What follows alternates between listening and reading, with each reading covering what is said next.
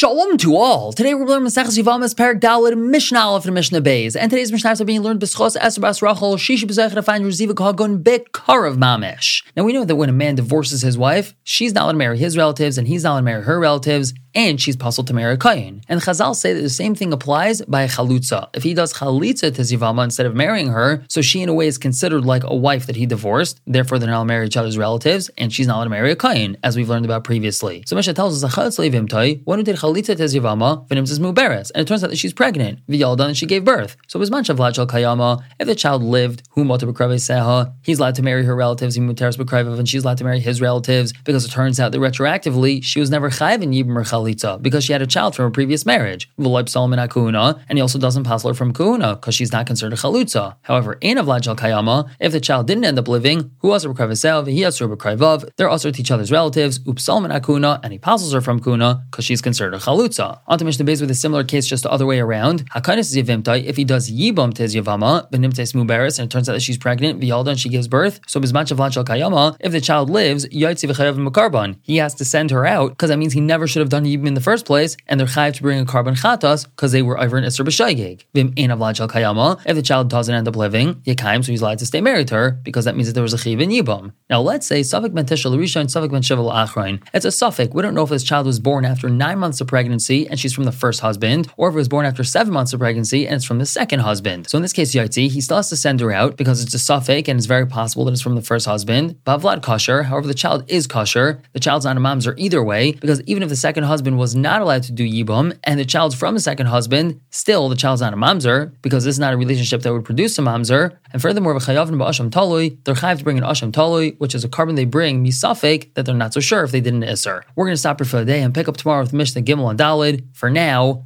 everyone should have a wonderful day.